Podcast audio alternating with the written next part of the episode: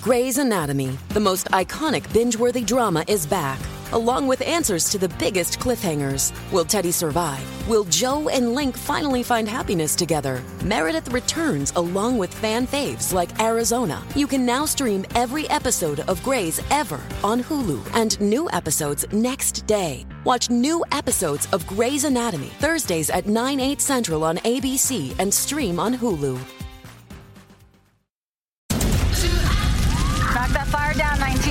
Captain. Let's move. ABC Thursdays. Firefighters, we're family. Station 19 is back for its final and hottest season yet. The subject has explosive chemicals. With fiery romances. You're the love of my life. And Andy is finally in charge. I'm gonna be the best damn captain the station has ever seen. Station 19. All new Thursdays, 10, 9 central on ABC and stream on Hulu. Thanks so much for listening to the broadcast. There is a video version of this show, and off and on throughout the conversation I have with Brian Dalton, Mr. Deity, I have placed several different clips from his channel. Enjoy the show. Okay, here we go. Stand by. Three, two, one. The Thinking Atheist. It's not a person, it's a symbol, an idea. The population of atheists in this country is going through the roof. Rejecting faith, pursuing knowledge, challenging the sacred. If I tell the truth, it's because I tell the truth, not because I put my hand on a book and made a wish. and working together for a more rational world. Take the risk of thinking for yourself. Much more happiness, truth, beauty, and wisdom will come to you that way. Assume nothing, question everything, and start thinking. This is the Thinking Atheist Podcast, hosted by Seth Andrews.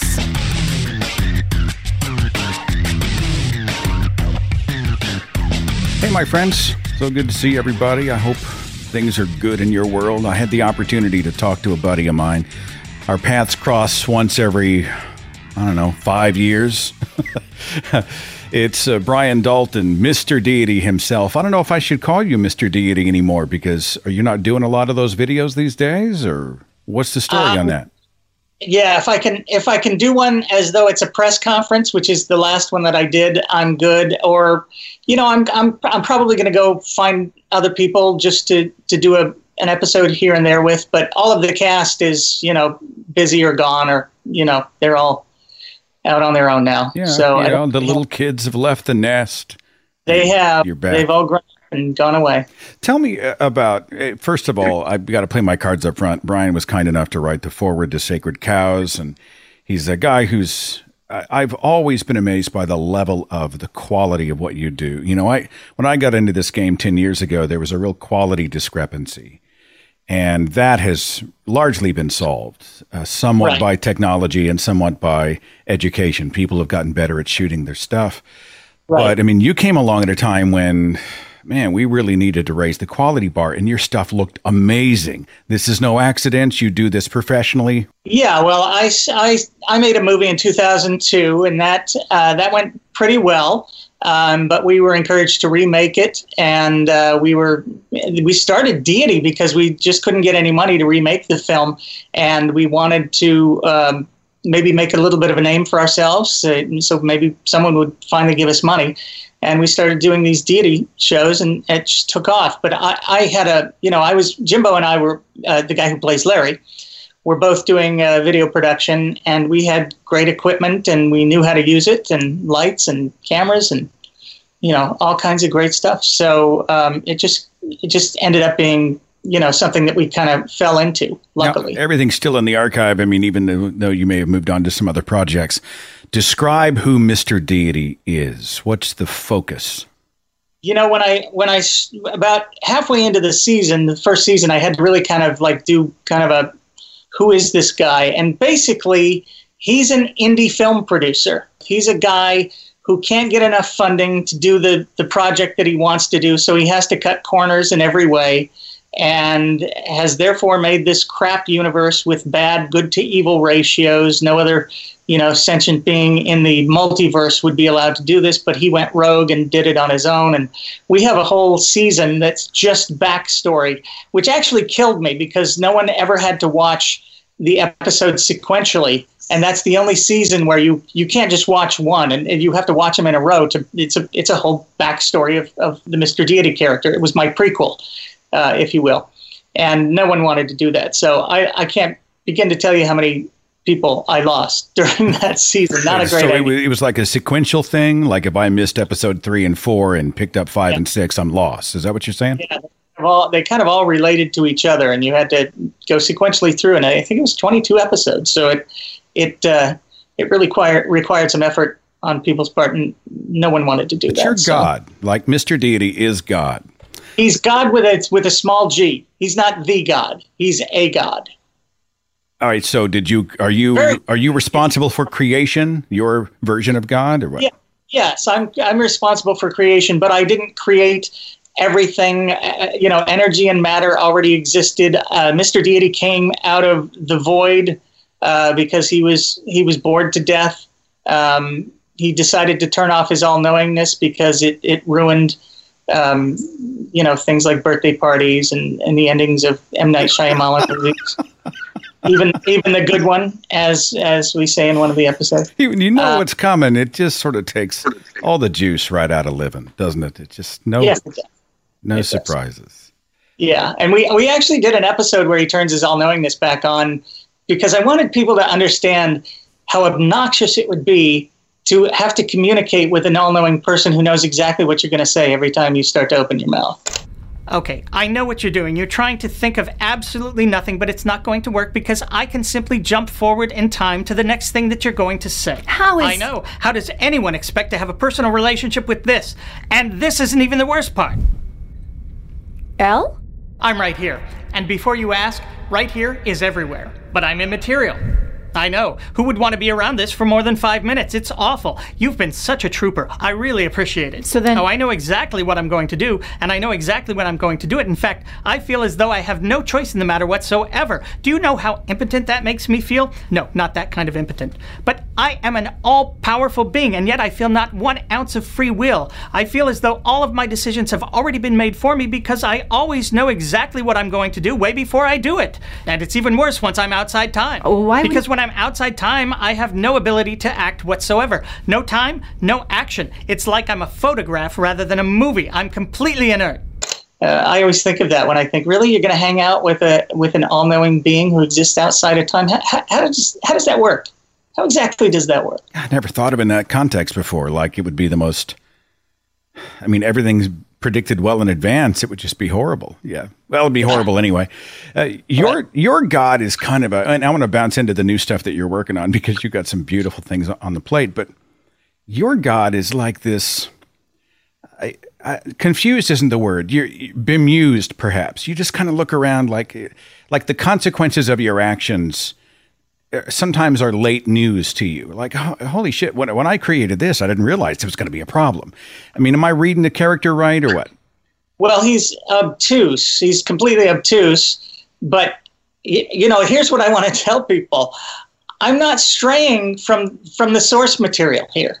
I mean, that's that's who he is. If you read the book, he doesn't know the most basic things, like you know, the the, the moon is not another source of light, or that uh, you know, young girls can can break their hymen before they have intercourse. He he's just an idiot based on the text. Not, I mean, I'm I don't you don't have to stretch it. He's just a complete immoral idiot.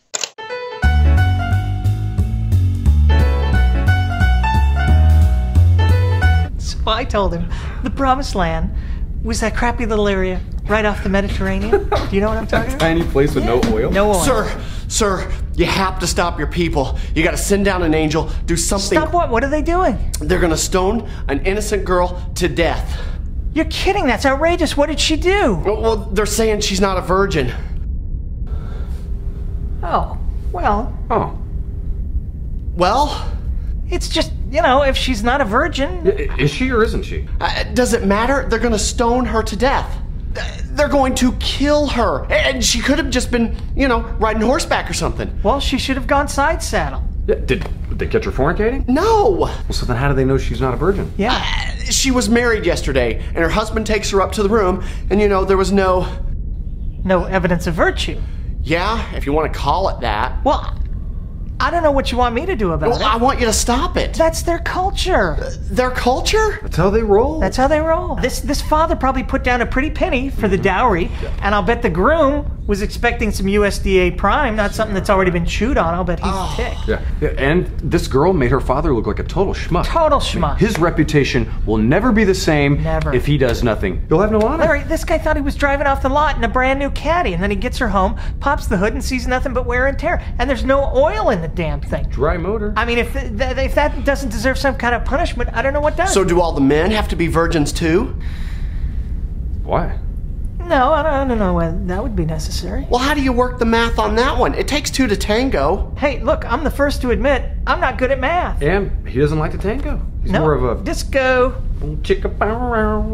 That's who the God of the Bible is. So that's who I play him as. I play him as the real thing. It's not a it's not a stretch in any way. It goes down a little easier though because of the sort of humorous tone. There's something about the the temperature of Mr. Deity that doesn't come off like you are, you know, you're not writing about the God of the Bible is, you know, and then that Dawkins uh, quote at the end of it, the monster. I don't know, you Yeah. you lace it with sugar, so to speak.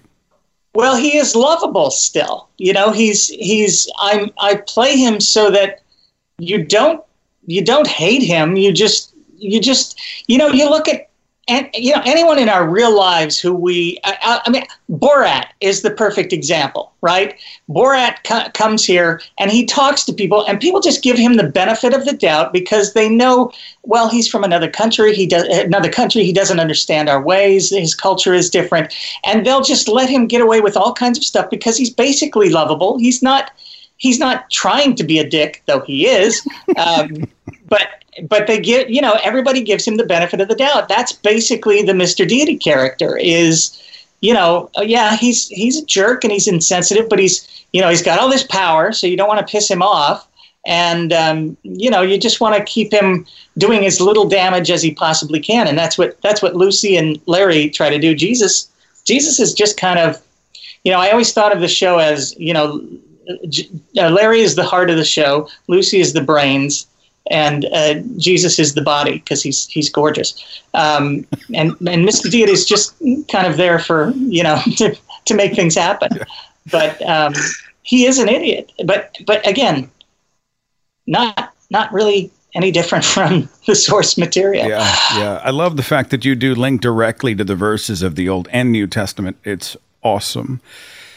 So, you know, that's what I know you from. That's what a lot of people have been introduced to you through. That's why I wanted to go back and talk about Mr. Deity, even though you're focused on other things. But Right. then after that, it's probably the angriest I've ever seen you. I caught a video that you had done right after Charlie Hebdo in Yes. regard to the Pope.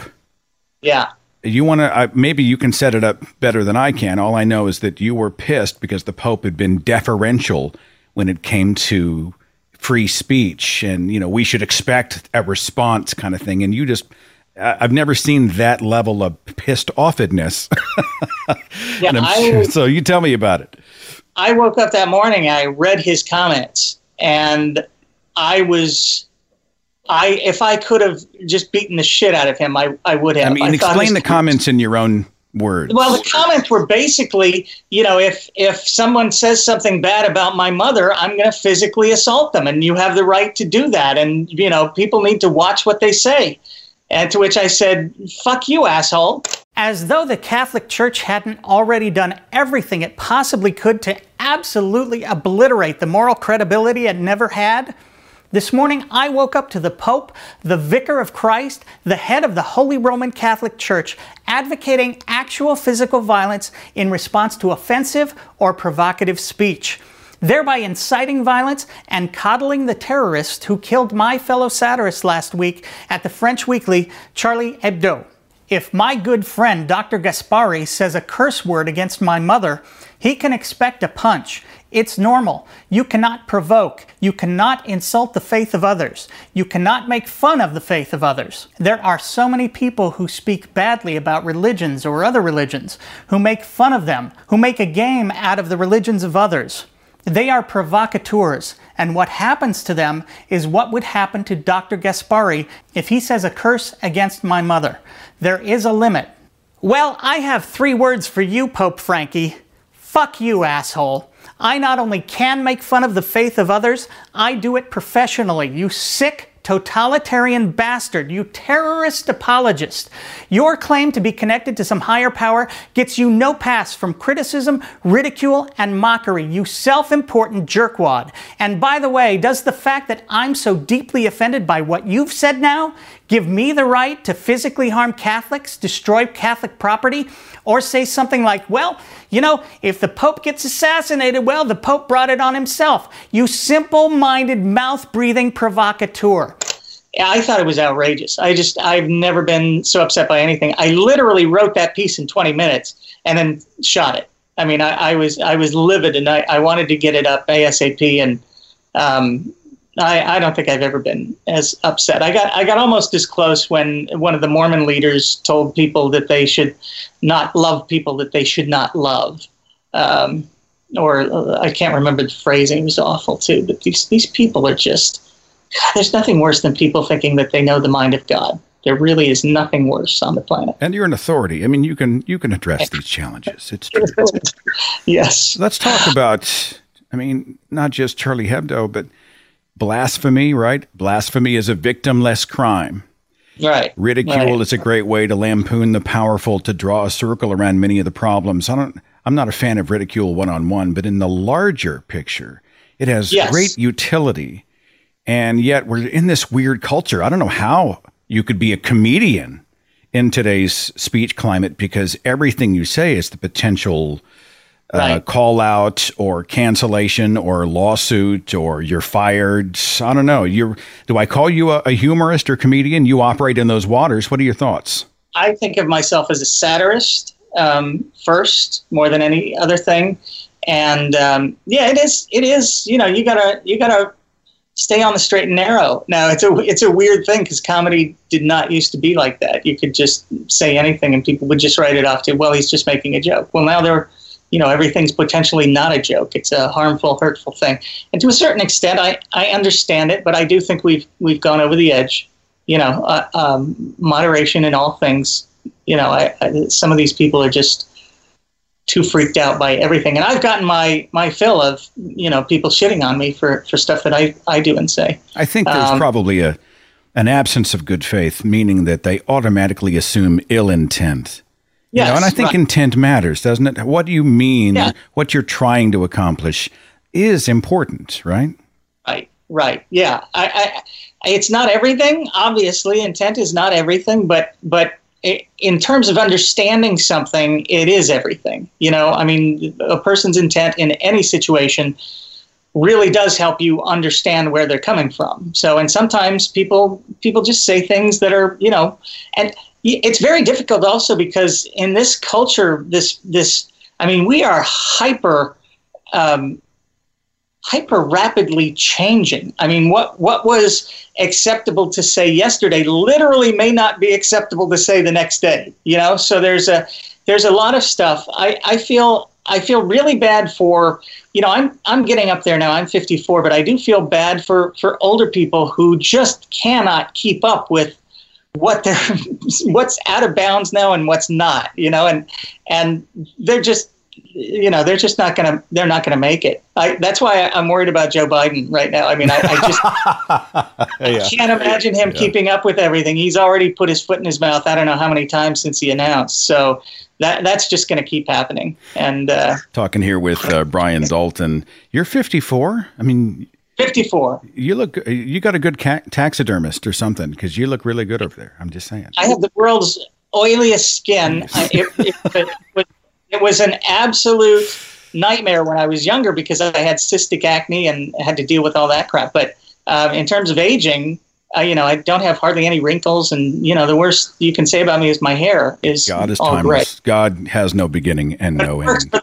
Yeah. I Um, used to actually have to uh, spray white into it when we started, and then you know I married Lucifer, and that that changed all that. The hair went white in just a couple of years. So um, you segue out of Mr. Deity, and then you it was Way of the Mister next in your line of projects. I yeah, we I started doing Way of the Mister because we had we had done the second season of Mr. Deity with Sony, and there was a long period where they were trying to figure out whether we, we were going to do a second season with them or not. And they wanted to do something much bigger, and they turned out not being able to do it. But we were kind of on hiatus for almost 18 months. So I started doing this show called Words, which was short lived, and um, and the Way of the Mister, which was kind of what I, you know, I wanted to do it as opposed to Kirk Cameron and and Ray Comfort, uh, Way of the Master.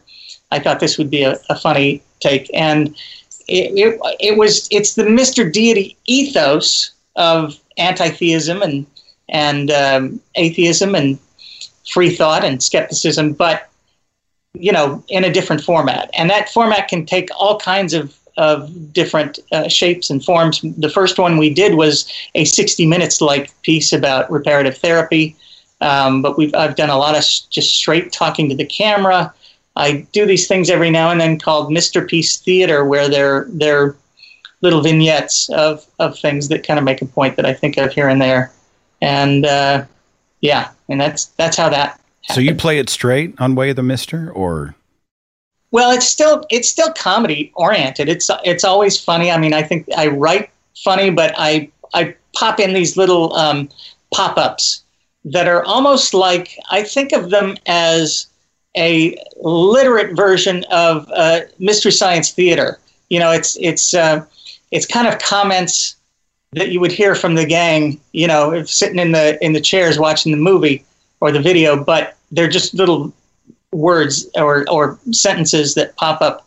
Um, people people hate me because I don't I don't keep them up long enough, and it's a little bit strategy because I want them to just watch the video again. And everybody tells me, "Damn you! I have to watch the video twice because I those pop-ups go by too quick. So once I watch listening to you, and once I just read the pop-ups. Um, but I have I have lengthened them because I've gotten so many complaints. But the pop-ups, I, I had to re-upload something last night um, because it didn't have my begging segment in it, and I forgot about it. And I went back after three weeks, and I, I was just looking looking it over to uh, make sure everything was okay.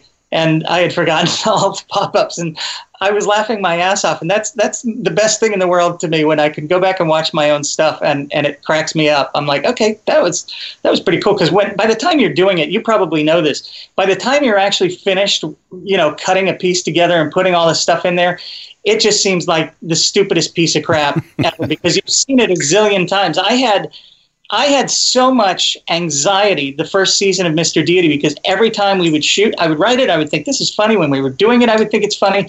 But after hours and hours and hours of editing and hearing the stuff over and over again, I would call them going, I, I, I don't know what, what, what we're doing. What, why are we doing this? This is awful. It's horrible. And and they would all watch and go, "No, dude, that was hysterical. That's funny." I mean, uh, okay, You're like that right. kid in the back seat who's going, "Is this real life?" Like you've just lost all Yeah. perspective. Right. You know, Right, I'm, I'm that way. If I'm writing a speech or writing a book, right, I'm, I usually start with, "Oh, it's a great idea," and then before you know it, you get into the process, and then halfway through, you just you become numb. You lose all objectivity. And What was I? I'm Yeah. this is shit. I'm going to throw this in the trash. Nobody, everyone's going to hate this. And then, you know, if but if you can push through, I don't know if it's true for you. If I can push through, usually on the other side, I start to get that enthusiasm back. You know, in the last twenty percent, and uh, and sometimes Yeah. it even works out. So At this point, I trust my instincts because it's it's worked long enough, and even if it's not good, it's certainly working. So I don't give I don't even give a shit anymore. It's it's you know. yeah, I mean, I really do. in that. I yeah. do want I do want to do good stuff. I don't want to phone it in, but uh, I don't I don't really care what I'm thinking anymore when I'm in the midst of the process. I I trust the original instinct. By the way, there is a uh, listener line. If you have a comment or question for Brian, you're welcome to dial in, and I'll get to as many of those as come in or as many as I have time for. Ray Comfort sent me a fruit basket this last, I think it was Jan- December, January, something like that.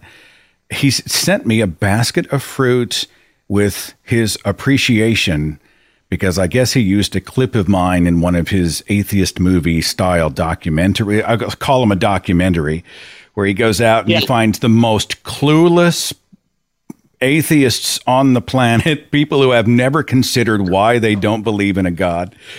And he gets them on camera and they're just as, I mean, you know, they're blindsided. They don't have any good responses. And then he sort of turns them around and at the end it's like, ah, now don't you agree with me? And they're like, yeah, I do agree with you. And he's like, ah, isn't that amazing? Praise Jesus. And Yeah. I guess he used a clip from me somewhere in one of his films. Has he ever contacted you, Ray Comfort, to talk about the way of the Mister? He has not, but I actually I was waiting in line at Caltech to go see. I think it might have been Richard Dawkins. Uh, it was part of a skeptic event here, and he actually handed me. I didn't realize it was him, but he himself handed me his own copy of The Origin of Species with the little introduction that he did. And I said, "Oh, thank you." And I didn't, I didn't know it was him until I, I, you know, I did one of those double takes where you wait. Was that was that Ray Comfort? I think that was Ray Brian, Comfort. what is that? Uh, Did he write just an introduction to the actual Darwin book, or is it a commentary? No, it's the actual book with his own introduction, which just skews everything as as far out of whack as you possibly can. It's it's it's you know How presumptuous is that? Like, I'm going to grab the most revolutionary book, arguably, in the history of biological science, and I'm going to write a foreword. Uh, no one asked for me to do this. I'm going to write a foreword, and then I'm going to present it to the masses. I mean, how Yeah. presumptuous is that? I thought I should be doing that with the Bible. I should write my just skew it as much as possible. And uh, actually, you know, that's kind of what I do with my shows. Actually, I have one. I have one going up um, this month called um, "He's Not the Messiah. He's a Very Naughty Boy," which is from uh, Life of Brian, one of my all-time favorite movies. And it's just just looking a little bit more at the Jesus character critically and going through all of that. But uh, yeah, it, it is uh, the hubris is amazing. I've got uh, 303 on the switchboard. Thanks for calling in. You were on with Brian Dalton. Who's this? This is Donna. I'm from Aurora, Colorado. Hi, Donna. Hi, Donna. What do you uh, What do you have for us today? Hi. What do you think? I just thought that Brian might find it funny that my mother, who is from Alabama, uh, raised us Mormon, but she was rebelling against the Jehovah's Witness religion when she joined the Mormon church at age 16. Yeah. I don't know if that's from the frying pan into the fire or from the fire into the frying pan. Uh, Maybe a, maybe a little of both, just depending on the topic. Did you Yeah, escape I from thought anything? just- I mean, what'd you come out of? oh, my mother raised us Mormon until we were about, uh, until I was about 12. What changed? and then she she uh, was told by some man in the church that she needed to be working on having more kids and especially boys because we didn't have any boys in the family. And she was just sort of like um okay i'm out of here. So it didn't make her lose her faith but she definitely didn't want to be mormon anymore. So we left and kind of wandered around. I just kind of thought that would be amusing to you as an ex-mormon that this was a rebellion against the JWs. Was Well, I'm, I'm even a little more connected because my dad grew up Catholic and his family converted to Jehovah's Witnesses after he married my mom, who was Mormon. And then he married my mom to keep peace in the family. He never bought it. And they they basically excommunicated him. So I never I never knew my father's family. I saw my uncle and aunt once um, at my grandma's funeral. I think I saw my grandma maybe five or six times over the course of my life from my dad's side. So they're they're really at, at, at just completely cutting you off. They're better at that than the Mormons Yeah, are. oh, yeah. You do that. I still have JW relatives, but they suck at cutting us all off. They're really bad at it. Well, you know, when, which I'm thankful. who could cut you off? Who who could cast Yeah. you out? You know, Donna. Plenty have, plenty have done so. Well, we love you. but I'm proud to say that my parents are both. I think they're both secret atheists. My mother, I think, will never stop calling herself religious because she's from Alabama and it's part of the culture. And she doesn't feel Southern uh, without it. So Why don't you tell You her know, that you were on the uh, uh, radio with God today and see how that goes over? Okay. she actually has seen a couple episodes of Mr. Deity and found it pretty funny. So I, think she's mostly a secret atheist. My dad definitely is, and so we're all kind of uh, me and sister and nieces are all out and proud and fine. So you know. Right. I've only had a couple people cut me off in my life, and, and usually I've been married to them. So well, thank you for all the funny shows, and thank you, Seth. I was I'm so mad because I'm going to be in Chicago uh, on the 27th when you're here in my town. Oh, no. At the Free Thought Conference. Well, I'm going to be in. Chicago on that day. One day, Ah. one day we will we Yes. will rendezvous, and I'll, if I have to do a show live just for you in the lobby, you got it. Okay. uh, well, thank you very much. All All right, right, we'll talk care. to you later. Thank you. you very much, you guys. Bye-bye. You know, it's funny, Brian. Um, I used to think that I always say it like this, and it just sounds terrible. But I used to think that you know Mormons are just these happy, weird people. Like you know, they're all like I had Mormon neighbors in uh, one of my previous homes. They were the best, sweetest, nicest people in the world. They were awesome, and Right. it was only after I sort of got into the layers of the onion that I realized how fucking insidious the Mormon faith really is. Yeah. So, I mean, you've got the insider perspective. Can you speak to that? Yeah, it's the the amazing thing about it is that it's insidious with a smile. I mean, it really is. When you're in it, you don't really have any clue how insidious it is and how provincial and um, oh, what's the word insular it is. That you know, it's because it really occupies your entire life. They're they're they're good at keeping you busy and keeping you within the the the fold. Um, Are you taking medicine over there, Brian? I heard a ding. Just I, I forgot to silence my watch. Hold on. Let me, no problem, my friend. Go ahead. Um, Uh, forgive. I know it's a serious topic. Forgive me. Go ahead. Yeah, no, they they they keep you. I, in fact, I have. I'm working on a Way of the Mister for next month because I I've been having this debate about. Uh, with this with this commenter about whether Mormons are brainwashed or not, and and the funny thing is is that in his comments right there, you can see the brainwashing, but he can't. He just can't see it. He cannot see it. You know, he he literally wrote to me something to the effect of, you know, I, I was talking about thinking for yourself, and he, he said, well, clearly what happened to you is that you opened the door to Satan when you started thinking for yourself. Well, that's brainwashing. if you're going to make people afraid of thinking for themselves and tell them that's an open door to Satan, uh, you know, where you're going, you know, Mormons don't really have a hell, so I can't say, you know, you're going to burn forever, but you know, you're going to be in the lesser heaven. You're going to be in the Walmart of heavens instead of the Nordstrom. you, Um, don't get your, you don't get your own planet, do you? That's uh, Scientology.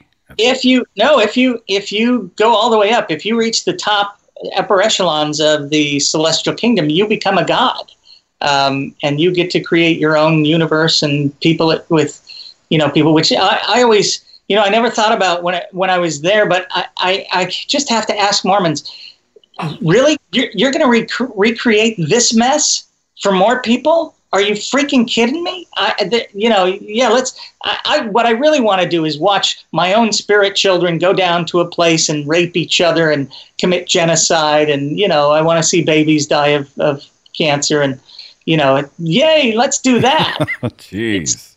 so not thought through at all Brian Dalton, when you were a Mormon, were you brainwashed? How old were you? Yes, I was. I totally was because I grew up in it. So, uh, you know, at three years old, you know, they, they have you giving talks in church. I mean, it's really kind of brilliant when you think about it. But you start, you start talking and you start spouting and giving your testimony and all that stuff before you even can think through, you know, five plus five. I mean, it's just they get you young and then they keep you in it, and you know, you, you're warned about the others, and so you, you know, all of my friends growing up, the vast majority of them were Mormon until I.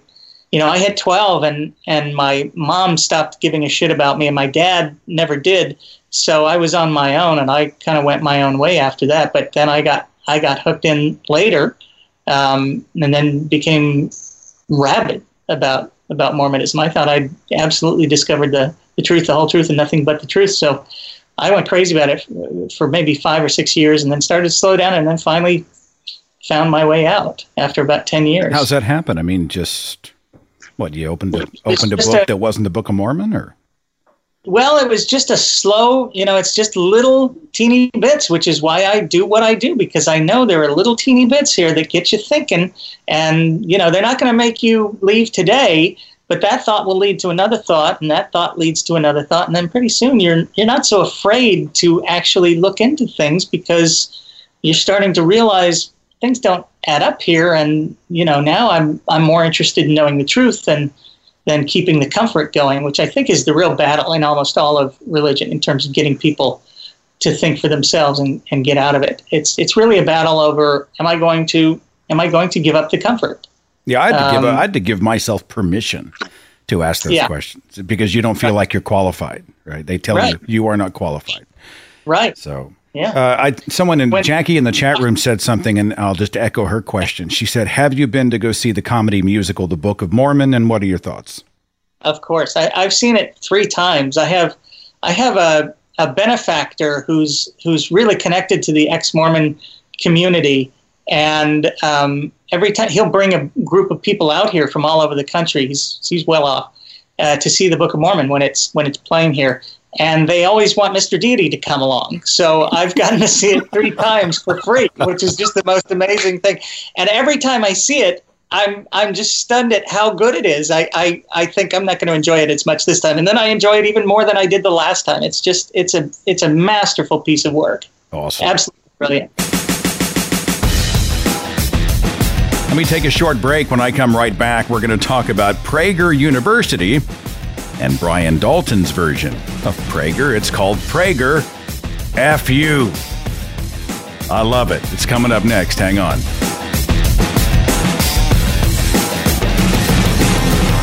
Some of my favorite podcast supporters and sponsors are the ones who provide something that our people use every day. I mean, you need it anyway. You can purchase what you're already going to buy somewhere else, but you can do it in a way that supports the show. Harry's is a terrific example of this. And a lot of guys shave with a razor, and anybody who has bought razors knows the challenge of finding high quality, travel friendly shave supplies that are not a bunch of expensive, gimmicky overkill. Harry's was founded by a couple guys who were just sick of the gimmicks. They were just sick of it. And they bought a world class blade factory in Germany. They eliminated the middleman and then they made a quality, durable razor blade with a 100% satisfaction guarantee. This summer, refresh your wallet and your face with a Harry's trial set. It comes with a weighted ergonomic handle for an easy grip, five blade razor with lubricating strip and trimmer blade for a close shave, rich lathering shave gel that'll leave you smelling great, and a travel blade cover to keep your razor dry and easy on the go. Listeners of my show can redeem their trial set at harrys.com slash the thinking atheist. Make sure you go to harrys.com slash the thinking atheist to redeem your offer and let them know I sent you to help support the show.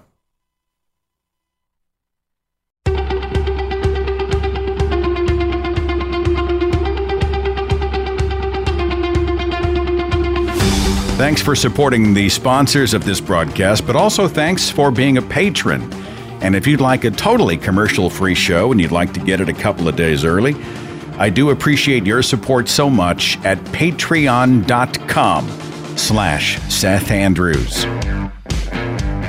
I continue my conversation here with producer and activist Brian Dalton. Uh, I want to talk about uh, Prager FU here in just a second, but first back to the switchboard. I've got 316. Thanks for waiting on me. You're on the Thinking Atheist podcast. What's your name? Ah, hello. This is James Rothcroft of the Forest. Hey, James, you're on with Brian Dalton. What do you have for us? Um, I want to say you guys have been such a huge inspiration for me. Oh, thank you.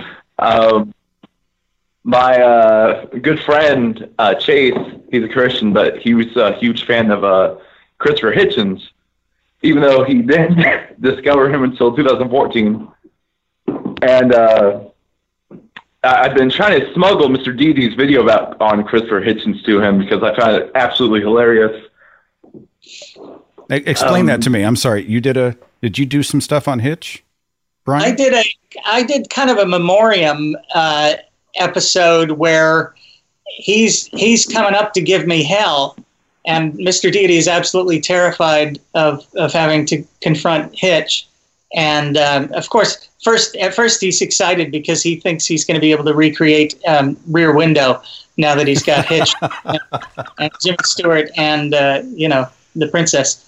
Um, but then he realizes, oh no, it's that Hitchens. And is there any kind, you know, what what does he want? And you know, he basically, Mr. Deity makes a deal with with Hitch. To, you know, he's gonna he's gonna at least, you know, give him something. He's he's just absolutely Try to give him the boobs. Yeah, he's he's terrified of of Hitch. So, which is, you know, who who wouldn't be? Well, I mean, good luck with your uh, with your buddy. I know that it's not easy, but uh, I think I think uh, Brian's material and material like it's often I, it's kind of a gateway. Forgive the word, Brian. It's, but it's, No, no, no. I use it myself. I, you're right. Okay, okay, good. Because I mean, it's, you know, you're you're accessible, and it's I think humor's uh, attractive to people, you know. And I lo- I know that like if you weren't doing Christianity, let's say you're going after Mormonism, etc. I mean, people in one faith love to laugh at other faiths, right? So right, of course. That's a foot yes. in the door. So The truth is, they don't mind laughing at their own. When you know, when I started doing this, I had been with enough religious people, moderate religious people, throughout my my years as a religious person that I knew if you did it well and you didn't cross certain lines, they'd laugh at it too, and they they did. I mean, when I when I was doing this early on, I would say forty percent of my email I got was from believers who said, you know, I don't necessarily agree with your point of view, but I, I like that it's about something that I know about, and it, it makes me laugh, and uh, it's very funny. So it's hard it's hard to be pissed at something that you're laughing at, and laughing is involuntary. So it's you know you make people laugh. So it gets in there, you know, whether you want it to or not. well, best of luck with the project, my friend, and I hope all the pieces come together for you. Yeah. Oh, thank you. I wish you guys well. All right, take it easy. Thanks. So, Dennis Prager is conservative evangelical radio host and pundit, and he is the founder of Prager U or Prager University. Yeah. I find great utility in Prager U in the sense that it provides me a case study in how to argue about your faith in the most wrong way humanly possible. Every time I see them attack any one of these arguments, whether it be about science or ethics and morality or purpose or any of these other things, or they, I love the fact that they're experts on atheists and what we think. Every time they jump into those waters, they just get it wrong. And I find myself shaking my head. So, from that platform, let me ask you about Prager FU. Yeah, I so I started doing Prager FU, which, by the way, um, I always find it funny. Some people get mad at me saying, you know, you had to get vulgar with it, but they they're not really thinking that if it were Prager fuck you, it would be FY instead of F. I like that it sounds like FU, but um, originally uh, my thinking was fake university, or you know, I don't know if that's true or not, but Oh, I, I. Uh, that's what I came to understand. Yeah, I, I, you know, uh, people don't know this, but I used to work with and for Dennis Prager back in the late '80s and early '90s, and we were very good friends. Um, we played racquetball together probably two or three times a week. I was over to his house for Shabbat dinners all the time. Um, and I worked. I had an office that was actually part of his office. He paid my rent, and I, I did. I produced his newsletter, um, and then I did my own stuff for other people. I was doing graphic design at the time, and we uh, we worked together for years, and we were good friends until 2007 um, when he did something which I, I I can't talk about, but it's it was just outrageous to someone that I knew and loved, and um, he was the schmuck of the world, and I I was not gonna have anything to do with him after that point. So I And, got to uh, play devil's advocate, right? I mean, come on, Brian, this is personal. You're just trying to screw the guy who screwed your friend, kind of thing. You know, I mean, No, this is- speaking, right? this is the, the irony is is is that he was really breaking one of his own you know he loves the 10 commandments and there's a big one of the big 10 in there that he really tolerated from a mutual, a mutual friend Uh, and really hurt another mutual friend because of it and then he just gave this person sucker and um, well, I, you know I'm not. I'm not. I don't, that didn't mean to push you down a road you don't want to go down, but I, that's, that's, that's all I but I mean, I think you know one of those things. One, uh, one of the obvious responses would be, well, you know, it, it's personal. That's why you're doing Prager fu. But uh, you were going after really the uh, the arguments in the theology, right? in terms of the videos, I, I never bring up the personal stuff or even that I that I don't even mention. I don't think that I've ever worked with him or that we were good friends. It's it's basically just taking the videos almost line by line and finding the stupid. In our next few videos, we're going to be taking a look at the PragerU video, Where Do Good and Evil Come From? I'm going to say Amazon, and I'm told there's free two day shipping if you're a Prime member. That sounds amazing. But let's see what our PragerU professor Peter Kreeft says. That took me three takes. I'm going to argue for the existence of God from the premise that moral good and evil really exist. So Pete is going to use moral good and evil, the existence of which cannot be demonstrated, to argue for the existence of God, whose, whose existence cannot be demonstrated. Hmm. Okay, I'm going to argue for the existence of suck demons from the premise that Bigfoot exists. This guy's a professor somewhere. Pete, did you get your degree at my alma mater, PragerU? Go Devils! You know they're not accredited, right? He should have gone to Trump U. At least he could have gotten a good stake out of it. I don't know about good, but it's it's amazing. I have one coming up this month where they, they had a guy. I don't even know how you do this stuff with a straight face.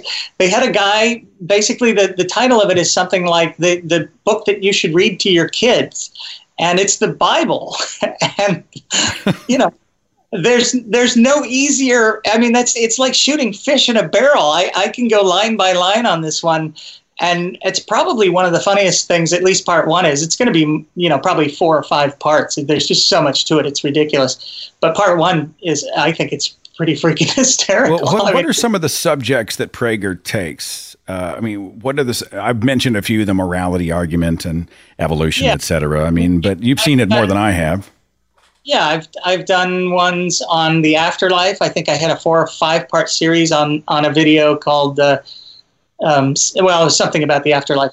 We live in a world which is absolutely identical in every way imaginable to a world not created by a good and just God. But instead of simply accepting these facts and the conclusion they warrant, the religious, for purposes which Dennis admits are entirely emotional, imagine an unknown realm where these undeniable facts are remedied in some future world of which we have no evidence or knowledge.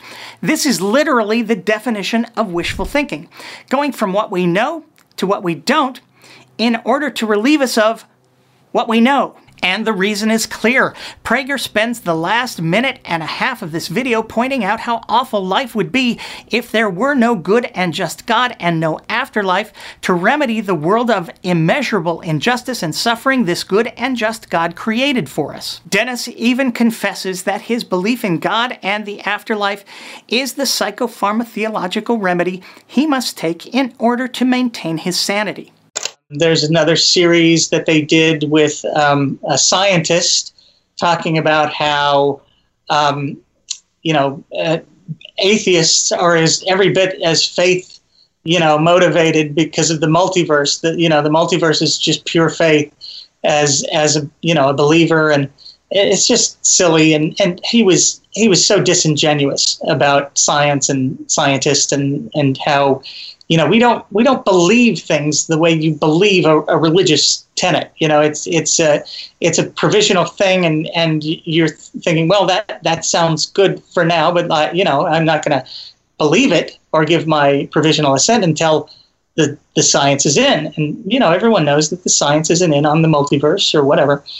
So it was disingenuous but they've done meaning and and uh, uh, suffering and you know uh, you know theodicy and all of that kind of stuff. So we just go. I just go through and I generally pick out the religious ones, um, mostly because people seem to hate it. I started a, a political show um, during the 2016 campaign because I felt I had to say something, and it's called Mr. D Goes to Washington, and people are not fond of of hearing my political views. So I generally just I, I still do that for my patrons.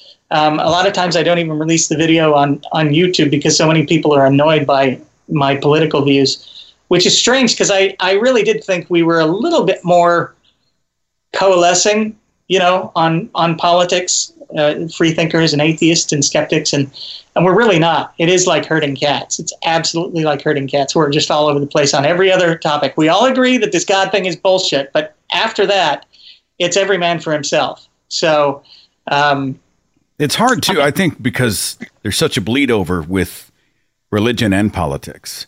In many Yes. ways, it's impossible not to. If, if we're going to be true to humanist values, and to speak against the pseudoscience, the anti-science, the assault on human rights, etc. I mean, you've, you've got to address the elephant in the room, the big orange elephant in the room. And you see, I mean, I would say most of the people on my page are, they're progressives in the way that they have liberal values. But, yeah. you know, uh, it's almost impossible to mention a political opinion without watching the seas part. And then before you know it, people are throwing grenades at each other. Right, right. I'm, I'm, uh, yeah, it's interesting because, yeah, my, my politics are absolutely informed by my, by my humanism, which came via my atheism. Um, and I don't understand when there's one party who is clearly anti-science, how that's not, um, you know, a big factor in people's thinking. But you know, people have. It's another area where, you know, people have. I think there are a few key insights which, if you if you have them, they almost compel you into the point of view that I have. Um, one, uh, uh one of them is that the role of luck in life. I believe that luck is the guiding force of the universe. You know, when I started doing Mr. Deity, this is not the pendant I used to wear because it broke, but I had a pendant that said luck in uh, English and Chinese on that I wore all the time. And in episode, episode two of season two, I think Mr. Deity says luck is the guiding force of the universe. And I truly, truly believe that. And if you once you do believe that and you realize how how deep that goes, and I have a I have a dear friend who teaches cognitive science down here at at, at Cal State Long Beach, um, and she says there's really only one one piece of luck that matters, and that is, are you born with the wherewithal to handle whatever is going to come at you in life? And that's that's really it. It's it's one thing, and it's it's largely in things that you have no control over. You know, your genes, your parents your economic uh, situation. You know, we're just born into this this mess of possibility and probability and and um, and want and need and all of these things that are going to determine the person that you become and how you're going to handle life and what comes at you and it's it's none of it is under your control and i think once people understand that and how the mind really works. I mean, cognitive science is huge for me. I, I, I want to push David Eagleman's Incognito as much as I can. I think that book is, is a masterpiece of, of, of it's a great little primer of, of neuroscience. It's, it's three or f- maybe six years old now, but it's still amazing. But once you understand how we're not in charge of who we are like we think we are, and to the extent that we think we are, we don't, we're not looking at all the, the stuff that's gone on before that's rewired your brain or or the wiring that was there initially that makes you the person that you are. I'm not going to get into the free, I'm not going to ask you about free will because that's another hour. I'm not doing it. I'm not doing yeah, it. Yeah, no, no. But I, I, have to be pedantic for just a second because right. I know there are going right. to be some people in the comment sections who got hung up on the word luck. You're not talking like like an agency like Lady Luck, like luck was in your favor. You're talking just, about chance and those types of things. Yes, it's the basic, you know, situations. People, people, you know, people talk about well, if you make the right choices, well, and work hard. Those are my two favorites. If you make your the right choices and work hard, well, some people don't have any choices. They have no choices, and and some people, no matter how how hard they work, it's not going to pay off for them. I mean, if you were, I mean, this is the extreme example, but if you were a slave in 19th century America, it didn't matter how hard you worked or what choices you made. You're just fucked. So you have to realize that still happens, not in such an obvious way, but there are things that we are we either have or have acquired or haven't acquired um, that you know it's all the difference in the world in terms of how we how things happen to us. And uh, on other extremes, you know, there we know of things like where normal people start getting into kiddie porn, and then they get arrested and they go to jail, and they they have some medical condition where they find out that there's a tumor in their brain, and then they take the tumor out, and they're no longer interested in kiddie porn. I mean, it's there. There's so many things that we don't understand right now, and and my focus is in just trying to you know, I think we spend a, a lot of money politically uh, curing things instead of preventing them, and I think there's that. That's one of my big things politically is let's just let's just prevent this crap from and from you know, but then you have to make an investment. You have to make an upfront investment, and people don't like to make the upfront investment. They'd rather, you know, see if everything goes to shit, and if it goes to shit, let well, we'll fix it later. You know, I fix call, it. In, I call it swatting at the symptoms, right? I mean, they Yeah. want to put out the immediate threat, but if the root problem remains unaddressed, and yet in the Twitterverse, I mean, you cannot address things like this in 280 characters. It's just impossible. And yet, people want to be spoon fed the easy answer, the binary answer, the A, B, yes, no, black, white, uh, good, evil answer that will clean up the world. And the world is a messy, messy place. So it's Right. that's Right. tough. I'm, I don't know why I felt the need to tack something onto your answer there. I was just like, you got me riled up. I was like, yes, preach, preach on, Brian. Let's end philosophical, man. Let's talk about you and your life. You doing all right? You got any optimism about the years ahead? Because it's it is messy out there. What do you think? it's interesting. Uh, I haven't really talked about this on my shows or anything, but I found out this year that I have something called sensory processing sensitivity, which makes me a quote unquote highly sensitive person. Which um, my my daughter, it's a it's a genetic thing, and it's and it's uh, my daughter told me years ago that she she was she was a highly sensitive person, and I said, oh yeah, I'm a I'm a highly sensitive person too, not realizing that's an actual thing. And um, finally, my my uh, my doctor and both my doctor and my therapist said, "Yeah, you're you're a highly um, you know you do a little self test, which has been uh, peer reviewed and everything, and and you find out, oh my God, I, I mean, I'm learning stuff about my stuff uh, myself now at 54 that's just kind of freaking me out. Still, I'm still having to." Uh, I look back and see how this thing has really affected my life. But we, we literally have a different, 20% of us literally have a different um, nervous system. And it affects our emotions and, and literally the, like our feelings, how we touch and taste and see and smell and um, all kinds of weird things that I, that really now looking back on my life, it all makes sense. I just thought I was a really weird person. And I guess I am. Uh, I'm very different from 80% of the population in many ways, but it, it, it makes sense now and it's, it's kind of empowered me. Um, so I'm, uh, I've written a script. I want to get back into movie making. And uh, I have a number of scripts that I would really like to make, but there's no way I can make them without a lot of money. So I wrote a script that we can make on our own, and I'm gonna. We're hopefully gonna start shooting that this year with um, Jesse Jesus, the guy who plays Jesse Jesus in our show, Sean Douglas, and Scott Clifton, who, um, if you're YouTube people, you may know him as Theoretical Bullshit. He was in a video I made called The Born Again Identity, and, and he was amazing. Amy, who plays Lucifer on the show, I think she's going to be in it, and my stepdaughter, who's crazy talented. And it's a it's a small little film that, that I wrote specifically so that we can make it with a very little budget. We're going to try to crowdsource it and see how, how that goes.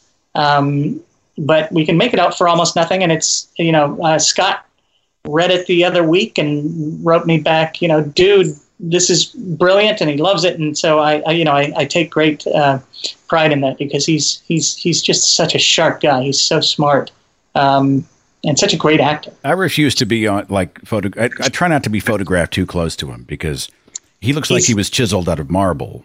Well, I have to stand next to Sean Douglas when we do our episodes. It's it's just infuriating. I, He's- he's luck so was beautiful. not on my side. I'm just saying. Yeah, I Yeah, I look like yeah. Bob Saget. You know I'm saying, Brian? Um, You do look a little like Bob Saget. Oh. God, no! Don't say it. How do people find your work? I know that uh, you're you got your finger in a lot of pies, but is there a hub, a website? Where do people go? Well, on YouTube, it's Mr. Deity, M M I S T E R D E I T Y. And the only other place I would encourage people to go is to my Patreon account, which is patreon.com, Mr. Deity, capital M R D E I T Y.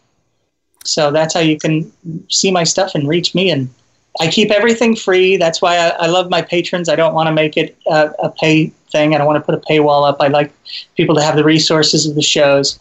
So thank thank you to all the patrons patrons who, who continue to make this possible. Yeah. Well, dude, it's an honor to be able to have you on the show. You make us laugh and you make us think. Brian Dalton, help our paths cross again soon. Thanks again for being on the show. Thank you so much. Follow The Thinking Atheist on Facebook and Twitter. For a complete archive of podcasts and videos, products like mugs and t shirts featuring the Thinking Atheist logo, links to atheist pages and resources, and details on upcoming free thought events and conventions, log on to our website, thethinkingatheist.com.